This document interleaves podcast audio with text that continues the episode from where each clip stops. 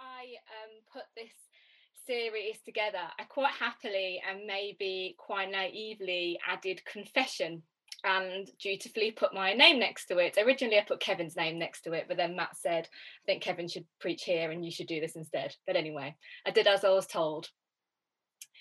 Um, and this week, I tried to sit down and write it with the reading that I put next to it. Um, and I really wasn't happy. Uh, I didn't think that was what God was calling us to speak on at all. Um, I kept looking at the Bible, reading around it, researching it, listening to what other people have to say on it, and um, I, I, wasn't settling. I wasn't happy, and I was catching up with Tam in the week, and she said, "Well, in the Catholic Church, confession has actually been been renamed to the Act of Reconciliation." And I had a little gander and look at this, and, and she was right. They they refer to it as the Act of Reconciliation, and I think that is something very different to confession. Confession is admitting that you've done something wrong. It's one thing for us to say to God, I'm sorry that I've done this. It's another thing to then reconcile as part of that. If you watch any film, TV series with a vaguely Latin American influence, it's normally a Catholic influence in there. And normally there's a, a scene involving a confessional. There's a TV show that I, for my sins love called Desperate Housewives. And in it, there's a character called Gabby, and Gabby is always going to the Catholic priest to confess something that she's done.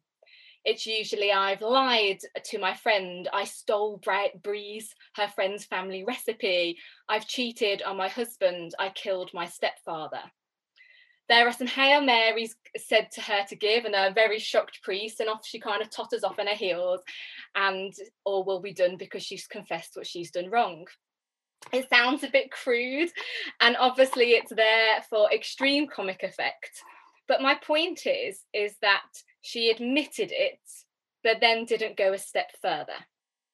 There was no you should now go and do this. You should go and say sorry to your friend. You should probably hand yourself into the police if you've you've gone and done that. There's none of that there. And we laugh but i think confession there needs to be more to it. There needs to be a act of reconciliation the restoring of a relationship. That means that one needs to be convicted one needs to re- repent one needs to confess, repent, restitute what they have done, and then reconcile.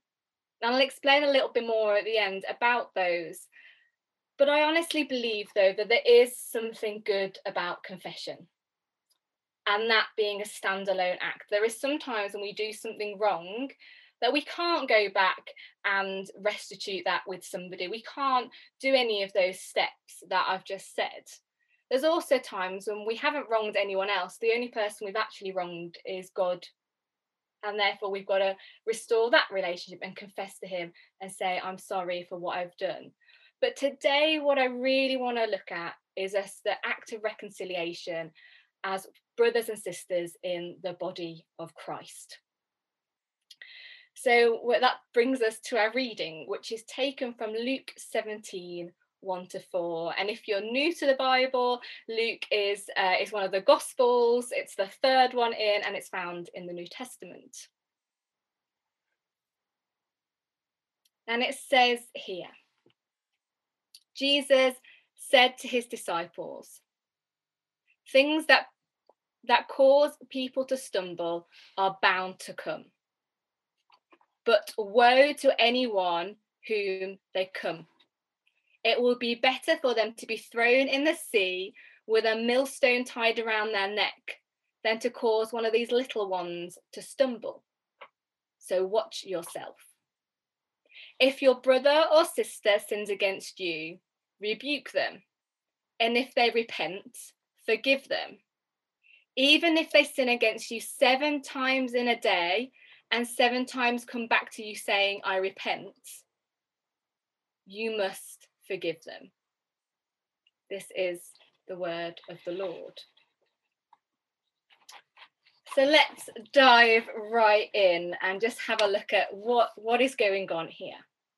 We have that first line Things that cause people, people to stumble are bound to come, but woe to anyone through whom they come.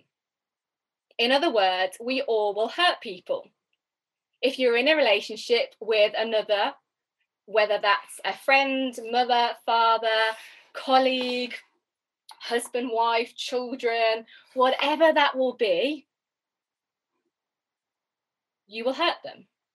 Whether that's you dropped the ball, you said something that you shouldn't have, you've you've done something you didn't know would even begin to upset them. You've not done the washing up. That's the regular thing in our house that upsets somebody in our house.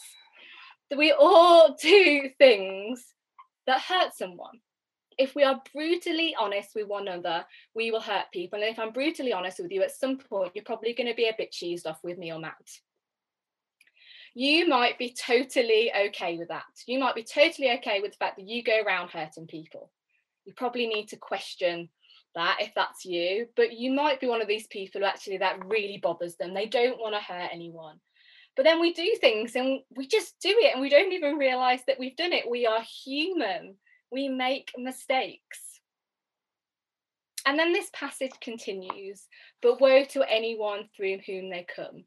It will be better for them to be thrown into the sea with a millstone around their neck. And that mafia style death sounds awful. But actually, in that day, it was a well known figure of speech. If you've done something wrong, well, woe to you, better that you, you drown then you carry on. It was just kind of one of those things that they say, like we say raining cats and dogs. Not the nicest thing to say, but it was apparently a thing that they said nonetheless. But it sounds harsh and horrible, but it's actually it's really warning us. It's a warning that that's such a severe phrase. It if that was so this does not mean though that Christians who cause someone else to stumble will lose their salvation and incur God's eternal wrath. That's not what is saying here. If that was so, none of us could be saved because we will have sinned in this manner.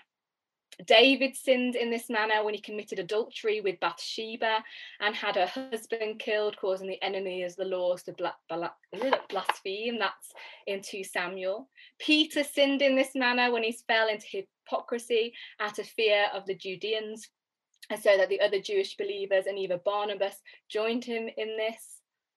Both men repented of their sin and experienced God's forgiveness. Indeed, the mark of a true believer is that when his sins leads them to be weaker, believing into sin, he confesses, and that sin is restored when they say, God, they are restored when they say, God, I'm sorry for what I've done. If the professing Christian, though, does not repent, there may be good cause for questioning about someone's genuine faith what is going on in this is that Jesus is urging us see this graphic picture is how serious relational sins are in God's sight. And it continues here with it will be better than to cause one of these little ones to stumble. That's not referring to children, or maybe it is. But it's it's when I say maybe it is, it's because it's referring to people young in faith into Jesus's followers. Here he's showing his tender concern for their well-being, just as parents will want to guard their children from someone who would harm them. So God is concerned that his children not be hurt by those who claim to be Christians, but who set or Christians who set a bad example.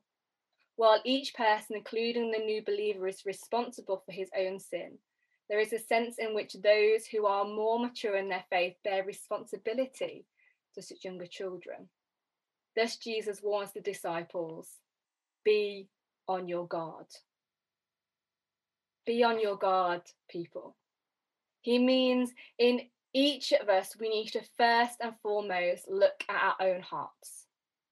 Take a long log out of you, take the log out of your own eye before you challenge the speck in somebody else's. When relational conflicts erupt, the first thing you should do is to ask for God to show you what part you are responsible for. if you think being generous, you're responsible for about 10%, you probably need to multiply that times 20. We are all prone to justify ourselves and blame others. But healing will not begin in a damaged relationship until each person allows the Spirit of God, the Word of God, to shine in his or her own heart, to reveal what they've done wrong. We must be on our guard against relational sin because we are so prone towards it. Sadly, we only need to look at the state of the church to see that. Our reading continues. It says, and if it happens to you, if it happens to your brother or sister sins against you, go and talk to them about it. If they repent, don't hold a grudge, forgive them, even if they keep sinning against you.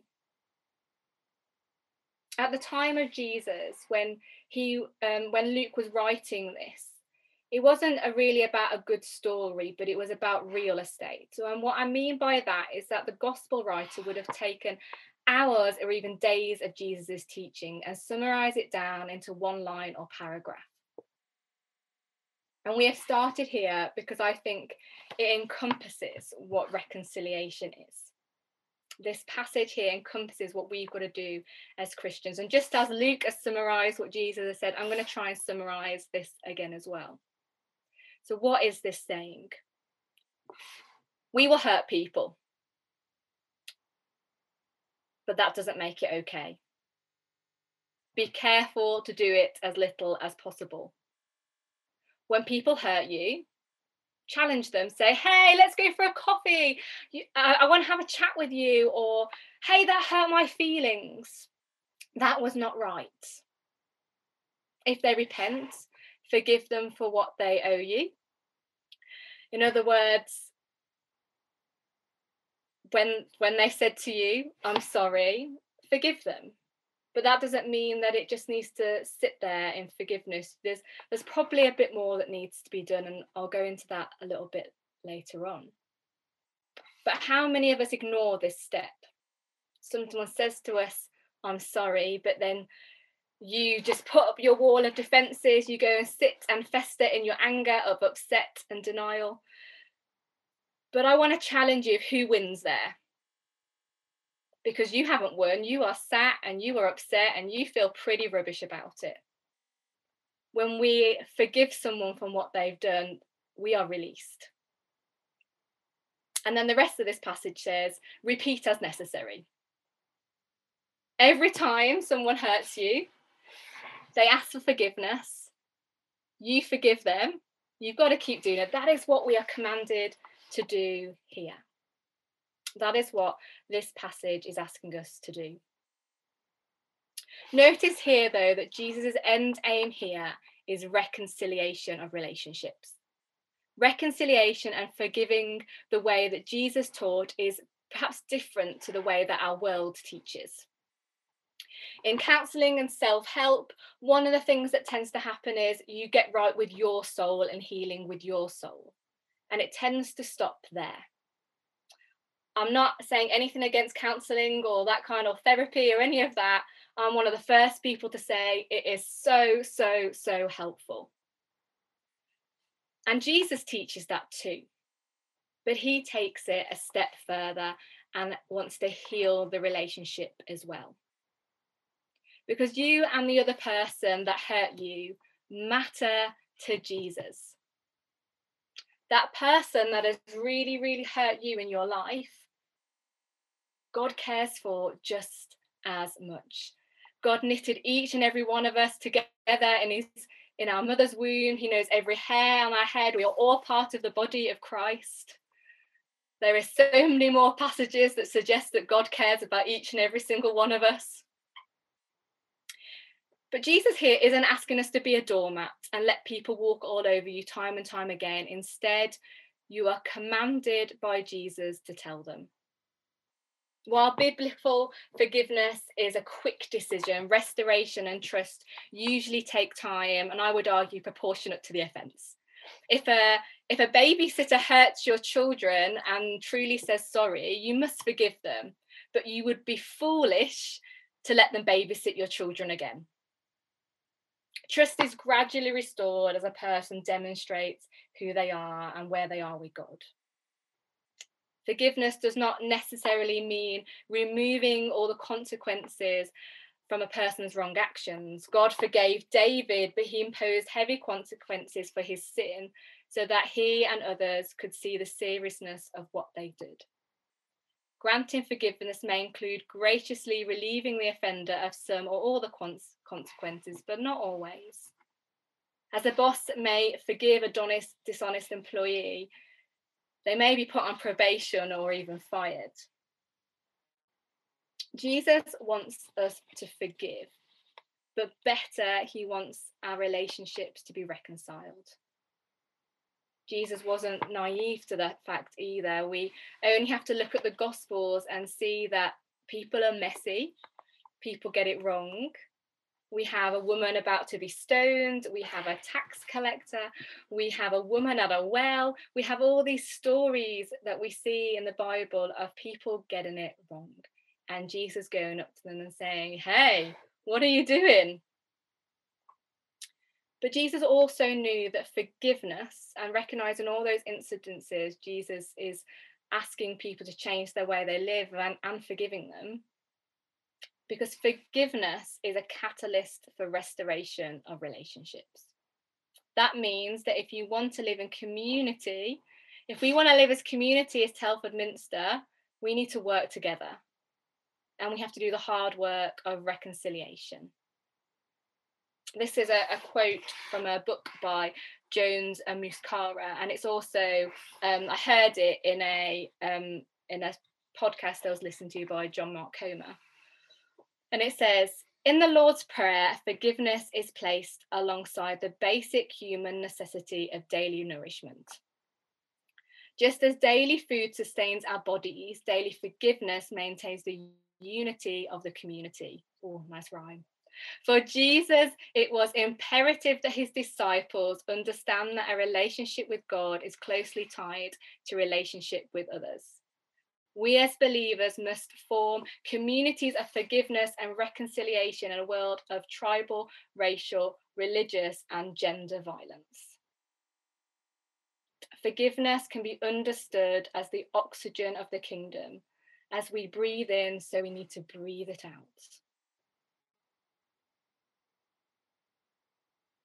Forgiveness is hard, reconciliation is hard, but apologizing is even harder. We can't, I want to ask if which person you are in this situation. When you apologize, are you a mutterer under your breath, I'm sorry, and run away? Most of you will know that children often do that. Are you a a huff and puff and not deal with it at all and go and be a hedgehog? Are you a blame shift? Well, they did it to me, so I'm going to do it to them. Which one are you in that situation? None of them are healthy, and some of them can lead to a really toxic place. This this language around of of blaming and apologizing it can lead to abusive in that I did it because she made me mad. Her dress was too short, and that, that's why I was tempted to touch her leg. Saying sorry, apologizing is difficult. And sometimes we, we just need to put on our big boy girl and pants and go and say, I am sorry. Not if, but but, I'm sorry for what I have done and sit in that painfulness and, and wait for that person to respond. I said at the beginning there were stages to restoration. And there are. There's zero, which is that even that conviction that we need to do anything at all, that we've done something wrong. There's one, there's confession. We become aware of what we have done and we we go and verbalize it.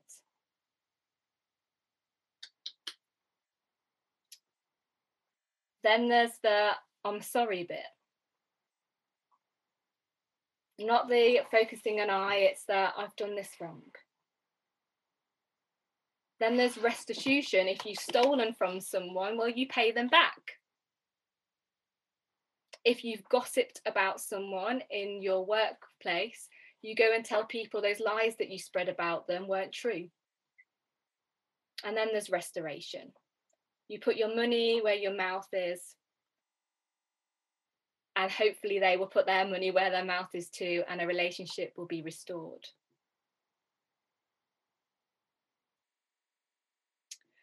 The end goal here is to be in relationship with one another, to restore those relationships. And we do this because it's so important to God. We are the body of Christ, and God wants us to get along with one another. When a cog, if you look at our human bodies, if one it isn't going to speak to the other bit, it's not going to work properly, is it? That's why Jesus warns us so strongly about being on guard against relational sins and emphasizing so strongly the need to rebuke, repent, and forgive. If you've strained relationship with a family member, a fellow Christian, a neighbor, non Christian, I urge you to go and think about how to restore that relationship. And I believe that God will be pretty damn pleased with that when you go and do that. I said at the beginning I wanted to do communion at the end um, because the act of the peace, whatever, however germ spreading the act of the peace is, it's about reconciling relationships with people in your community. That's why you say peace I have with you. And um, I remember learning this and thinking once when taking communion um, that I couldn't take it because I knew I'd upset someone. And I kid you not, before I went up to take communion, I text that person to say I'm sorry for what I'd done. I didn't feel that I was right with that person and therefore I wasn't right with God. So, as we come to a close, before we have communion together, I just want us to take a moment. You might need to send a text. You might need to say to God, I'm sorry for what I've done. And perhaps later on, go and have a conversation with someone.